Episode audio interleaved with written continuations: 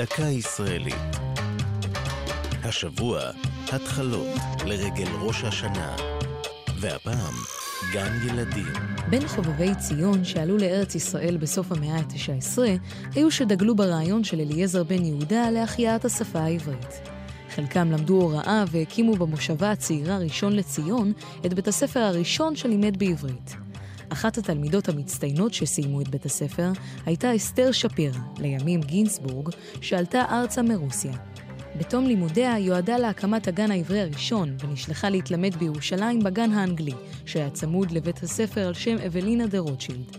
לאחר חודשי השתלמות אחדים, חזרה לראשון לציון, ושם הקימה ב-1898 את גן הילדים.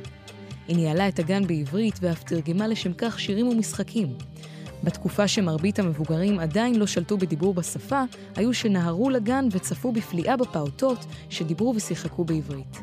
הגן נקרא אז בית תרבות לילדים קטנים, ובעקבותיו קמו ברחבי הארץ עוד ועוד גני ילדים בשפה העברית, מרביתם על ידי תלמידותיה של אסתר שפירא גינסבורג. הגננת העברית הראשונה הלכה לעולמה ב-1966, בגיל 86. זו הייתה דקה ישראלית על התחלות וגן ילדים. כתבה תמר ליכטינגר, ייעוץ הדוקטור בסמת זוהר אבן, ייעוץ לשוני הדוקטור אבשלום קור.